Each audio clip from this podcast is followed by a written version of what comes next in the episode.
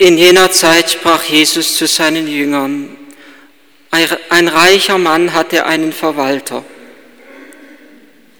Diesen beschuldigte man bei ihm, er verschleudere sein Vermögen. Darauf ließ er ihn rufen und sagte zu ihm, was höre ich über dich? Leg Rechenschaft ab über deine Verwaltung. Du kannst nicht länger mein Verwalter sein. Da überlegte der Verwalter, mein Herr entzieht mir die Verwaltung. Was soll ich jetzt tun? Zu schwerer Arbeit tauge ich nicht und zu betteln schäme ich mich. Doch ich weiß, was ich tun muss, damit mich die Leute in ihre Häuser aufnehmen, wenn ich als Verwalter abgesetzt bin. Und er ließ die Schuldner seines Herrn einen nach dem anderen zu sich kommen und fragte den ersten, wie viel bist du meinem Herrn schuldig? Er antwortete, hundert Fass Öl. Da sagte er zu ihm, nimm deinen Schuldschein, setz dich gleich hin und schreib 50. Dann fragte er einen anderen, wie viel bist du schuldig? Der antwortete, hundert Sack Weizen. Da sagte er zu ihm, nimm deinen Schuldschein und schreib 80. Und der Herr lobte die Klugheit des unehrlichen Verwalters und sagte, die Kinder dieser Welt sind im Umgang mit ihresgleichen klüger als die Kinder des Lichtes. Ich sage euch, macht euch Freunde mit Hilfe des ungerechten Mammons, damit ihr in die ewigen Wohnungen aufgenommen werdet, wenn es mit euch zu Ende geht. Wer in den kleinsten Dingen zuverlässig ist, der ist es auch in den großen. Und wer bei den kleinsten Dingen Unrecht tut, der tut es auch bei den großen. Wenn ihr im Umgang mit dem ungerechten Reichtum nicht zuverlässig gewesen seid, wer wird euch dann das wahre Gut anvertrauen? Und wenn ihr im Umgang mit dem fremden Gut nicht zuverlässig gewesen seid, wer wird euch dann euer wahres Eigentum geben? Kein Sklave kann zwei Herren dienen. Er wird entweder den einen hassen und den anderen lieben, oder er wird zu dem einen halten und den anderen verachten. Ihr könnt nicht beiden dienen, Gott und dem Mammon. Evangelium unseres Herrn Jesus Christus.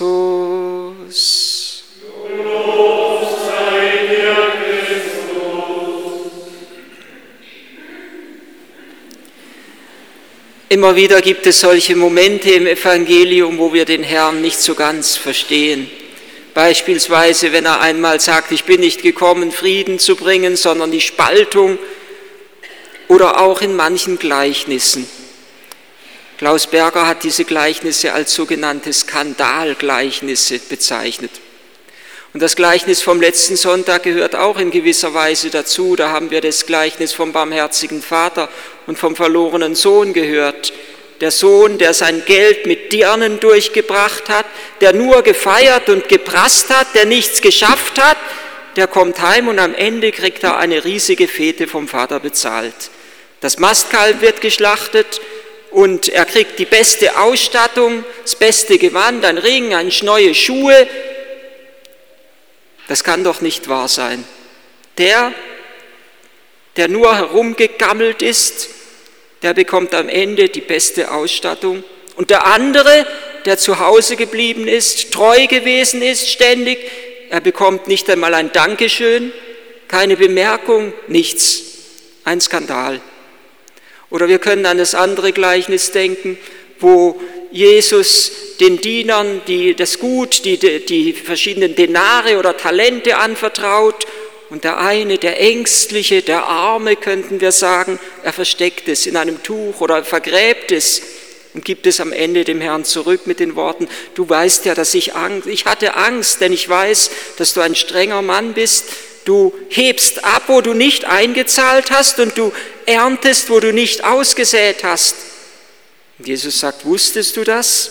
Dass ich abhebe, wo ich nicht eingezahlt habe und ernte, wo ich nicht gesät habe, ein Skandal.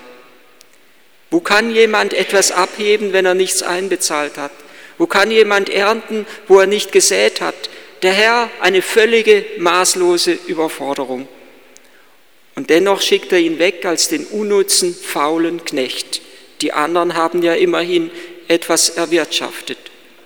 Oder im heutigen Gleichnis, der Diener, dieser Verwalter, er wird zwar als der unehrliche Verwalter bezeichnet, er begeht Urkundenfälschung, er verschleudert das Vermögen gerade weiter seines Herrn und der Herr lobt ihn am Ende noch wegen seiner Klugheit, sicher nicht wegen seiner Unehrlichkeit und Untreue, aber so doch wegen seiner Klugheit.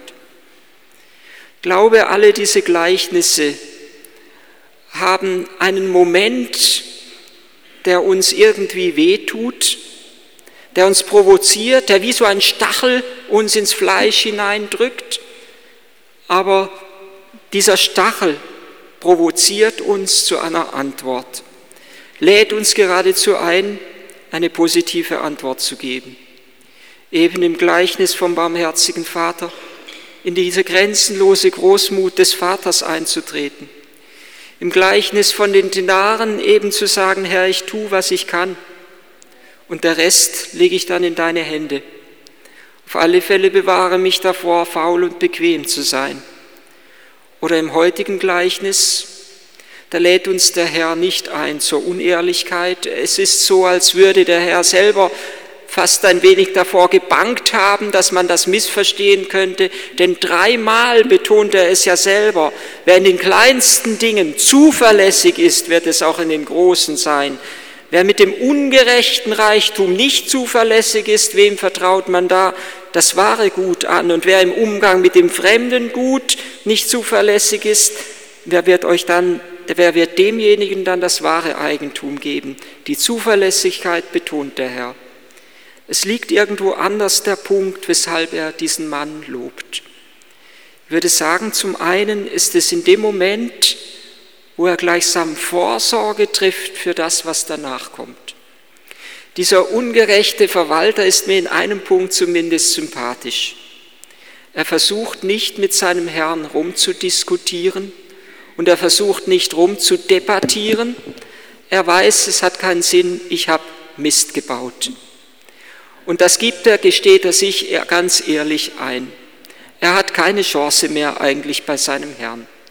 Er hat es verspielt. Er ist ganz ehrlich. Er versucht nicht zu diskutieren. Er versucht nicht irgendetwas schön zu reden. Er versucht nicht sich zu rechtfertigen. Es gibt nichts zu rechtfertigen. Er hat einen Fehler gemacht. Er hat das Geld, das Gut seines Herrn verschleudert und dafür muss er Rechenschaft ablegen. Und er ist nicht nur ehrlich, dass er sagt, naja gut, ich habe Mist gebaut, sondern er schätzt wohl auch seine eigene Situation ganz realistisch ein. Er sagt sich, betteln, da schäme ich mich. Das wird nichts mit mir. Und er sagt, zu schwerer Arbeit tauge ich auch nicht.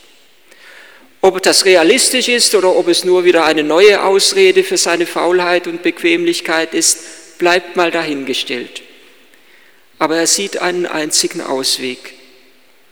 Er sagt, wenn ich es verspielt habe, dann brauche ich Freunde, die mich am Ende halten und die mich am Ende auffangen. Wo ich nicht mehr kann, da brauche ich einen Freund, der mich trägt und der mich hält, auf den ich bauen kann. Und ich würde sagen, so leuchtet ganz im Verborgenen in diesem Gleichnis etwas auf von der Gemeinschaft der Kirche. Ich glaube, wir haben die Bedeutung der Kirche oft viel zu sehr unterschätzt, dass sie gleichsam als eine heilige Gemeinschaft dieses tragende Netz sein will, das den Einzelnen, der in Not, in Erschütterung ist, hält und mitträgt, selbst dann, wenn er Mist gebaut hat. Und ich meine damit durchaus die ganze Kirche. Auch da ist unser Horizont oft eingeschränkt. Wir erkennen es noch an, dass wir die Heiligen brauchen. Vielleicht suchen wir noch ihre Fürsprache am meisten. Dass wir erkennen, ja, es gibt eine Gemeinschaft, die schon vollendet ist Und diese Gemeinschaft der Heiligen, die kann für uns Fürsprache einlegen. Es war ja ganz konkret so in den ersten Jahrhunderten, in der Zeit der Christenverfolgung, wenn die Christen vom Glauben in der Zeit der Bedrängnis verfolgt wurden und wenn es dann wieder eine Zeit des Friedens gab und sie wollten zur Kirche zurückkommen, mussten sie eine starke Bußauflage erfüllen. Sie durften so und so lang nicht mehr am Gottesdienst teilnehmen. Man ist mit ihnen zum Teil sehr streng verfahren. Und sie sind dann manchmal zu den Märtyrern gegangen, zu denen, die standgehalten haben und denen, die in der Bedrängnis treu geblieben sind, die Not und Bedrängnis ertragen haben und gesagt, sie haben zu denen gesagt, kannst du nicht ein gutes Wort für mich beim Bischof oder beim Papst einlegen, dass er mich vielleicht ein wenig früher wieder aufnimmt in diese heilige Gemeinschaft der Kirche. Und das hat auch funktioniert. Und das ist eigentlich das Bild für die Gemeinschaft der Heiligen, wo wir den Heiligen durchaus bitten, nicht so, als könnten wir nicht zu Gott selber direkt kommen, nicht so, als bräuchten wir vor Gott, müssten wir zuerst eine Erstinstanz durchschreiten, aber durchaus so, dass wir sagen, ja, wir haben Freunde, die tragen uns, wenn was wegbricht. Und nicht nur die Heiligen, ich würde auch sagen, dass die Verstorbenen, die noch nicht in der Vollendung sind, die wir als die sogenannten armen Seelen bezeichnen, uns begleiten können auf unserem Weg. Dass wir auch sie bitten können, für uns Fürsprache einzulegen. Sie stehen ja schon in einem ganz anderen Horizont der Erkenntnis als wir. Sie erkennen ja schon viel tiefer, was sie in ihrem Leben verpasst haben. Wir brauchen nur an den reichen Brasser zu denken. Nächsten Sonntag hören wir das Gleichnis von ihm, der gleichsam dann zur Erkenntnis kommt, nachdem er tot ist, und den armen Lazarus, der in Abrahams Schoß ist, bittet, geh doch wenigstens zu meinen Brüdern und warn sie, damit ihnen nicht das Gleiche passiert wie mir. Die Verstorbenen können und wollen auch Fürsprache für uns einlegen auch dann, wenn sie noch nicht in der letzten Vollendung sind. Und wir unterschätzen oft auch die Gemeinschaft, das ist zum einen die Gemeinschaft der Heiligen, ist die triumphierende Kirche, die Gemeinschaft der armen Seelen, das ist die leidende Kirche. Und wir unterschätzen auch oft die streitende Kirche, die, die mit uns zusammen auf dem Weg sind. Du hast eine Bedeutung für meinen Glauben und ich habe eine Bedeutung für deinen Glauben. Dein Glaube stärkt mich und hält mich und trägt mich, auch dann, wenn ich schwach werde. Und das hat der liebe Gott auch ganz bewusst so gewollt. Er wollte ganz bewusst uns Menschen mit einbeziehen in das Heil. Ich denke an eine kleine Situation in meiner Schulzeit, wo ich in einem kleinen Seminar war und unser Direktor hat einen meiner Mitschüler, der bei uns auf dem Gang wohnte, rausgeschmissen aus dem Haus. Knallhart. Er es hätte keinen Sinn gehabt, dass er den Weg so weitergeht. Und er hat ihm dann das Ultimatum gestellt, bis heute Mittag um zwölf musst du dein Zimmer geräumt haben. Aber der gleiche Direktor kam kurz nachdem er dem das gesagt hat, zu mir ans Zimmer, klopfte an der Tür und sagte, Markus, können Sie nicht dem Joachim bitte helfen? Der schafft es sonst nicht. Und das ist eigentlich genau das, was der Herr uns in der Kirche schenkt dass da, wo er im Verborgen ist, dass er uns da gleichsam Mitstreiter auf den Weg gibt, die uns ein wenig helfen, wenn wir selber zu schwach sind und etwas nicht mehr schaffen. Aber das ist auch die große Verantwortung, die wir für den anderen haben und die wir füreinander haben, dass wir dem anderen dann beistehen müssen, wenn wir merken, der ist am Rand angekommen, der schafft es sonst nicht. Und es wäre Arroganz, wenn wir sagen würden, diese Gemeinschaft brauchen wir nicht. Wenn der unehrliche Verwalter sagen würde, diese Freunde brauche ich nicht, dann würde er letztendlich ganz durchfallen und jämmerlich zugrunde gehen. Er hätte niemand mehr. Und wir sollten ganz besonders für die da sein, die vielleicht niemand mehr haben, dass es so ein rettendes Netz gibt, dass die, die in Not und Bedrängnis sind, die aber auf unsere Hilfe bauen, auf unsere Hilfe erfahren und erhalten können. Wir sind noch nicht heilig und wir sind noch nicht im Himmel. Und wir brauchen Menschen, die uns begleiten, die uns mittragen durch ihr Gebet und durch ihr liebendes Herz und die uns stützen, wenn wir selber zu schwach sind.